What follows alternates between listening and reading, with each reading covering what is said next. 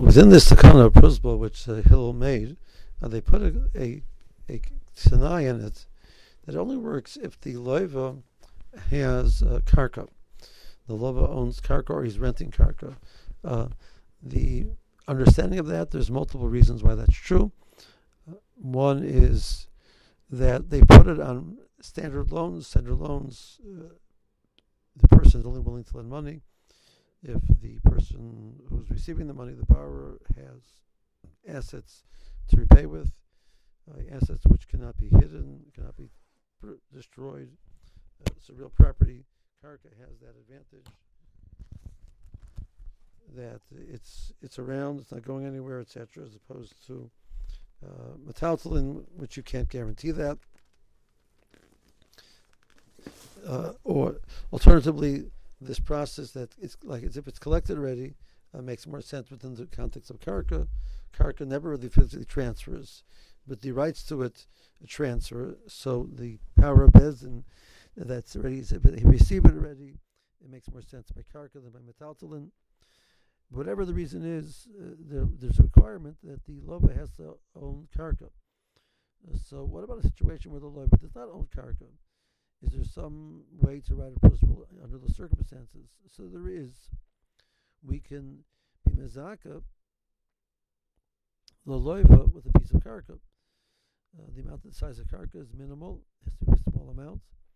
So, um, if the malva or the bezdin is mezaka karka to the loiva through a third party, so uh, Ruvain lends Shimon money, Shimon owes Ruvain money. So Shimon is the power where Shimon has no karka.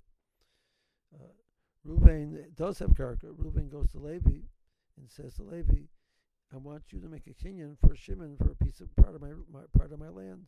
So Reuben takes a small area of his land, a foot by a foot, um, let's say, and says, "I'm going to mark this foot by a foot to Shimon." And he gives Le- Levi gives him a, a, a handkerchief, a sudar, uh, and uh, Reuben accepts the, the sudar, and for, and for, for in return for receiving the sudar, receiving the handkerchief, Reuben is marked on the karka to Shimon through the os- the office of Levi acting as in Shimon's behalf. That's known as z- being mizaka. Even though Shimon is not here when you're writing the pruzbol, uh, a third party can be counted for him. So I can be marked as him. Shimon now the Shimon Levi Levi was not made a shliach by Shimon. Shimon did not appoint Levi as a shliach. So how can Levi work on Shimon's behalf? That's the concept called zechiya in halacha.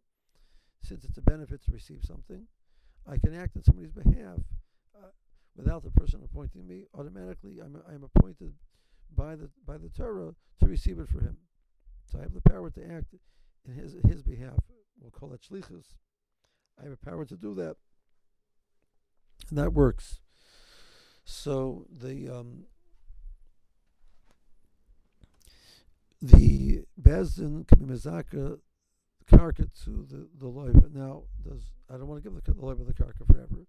Uh, the karka has to remain in the hands of the loiva uh, through the uh, end of the shemitah year. Um, so he's mezaka to him from this point till the end of the shemitah year, when the, loan would would have been that's when the pruzbol takes effect. It has to be effective um, that point, or alternatively until the point where the lo- loan is collected, and afterwards it, it, goes it reverts back to the malva or to the one who's mazaka the karka the bezdin.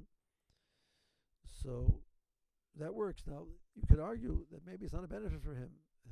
So he, he acquires a piece of karka worth uh, ten dollars, fifteen dollars, and therefore we're able to make a pruzbol and we're forcing him to pay back a debt, a, loan, which is worth ten thousand dollars. Maybe he shouldn't get karka, and this way, the let, the debt will be will be annulled, and he saves ten thousand dollars. But we don't look at it like that. We look at it as two separate procedures, and this procedure, the idea of receiving karka, is beneficial. I can be marked on the karka to the loiva. Uh, the malva can be marked on the karka to the loiva through a third party. The third party is kohenet for the loiva. The loiva now owns karka. The pruzbol can be written and given. So when a person is in a pruzbol situation, if he knows that the power he's, he's writing about has karka, this is not necessary. Uh, if he doesn't know that, a person should do the zikui process um, just in case. If a person is writing a pruzbol because he's not sure who owes him money, then obviously the person would want to do the zikui process just in case. And with this, we cover the, the topic of pruzbol.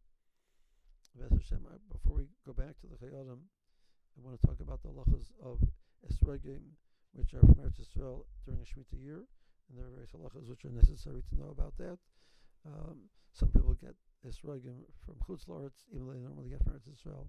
They avoid that for the Shemitah year, uh, but there is a way to get esregim for a Shemitah year, but the person has to be aware of the halachas. Best we will cover that in a shurim, and then we will go back to the regular limud of the chayadim. And meanwhile, have a good day, and uh, have a ksiva, ksiva type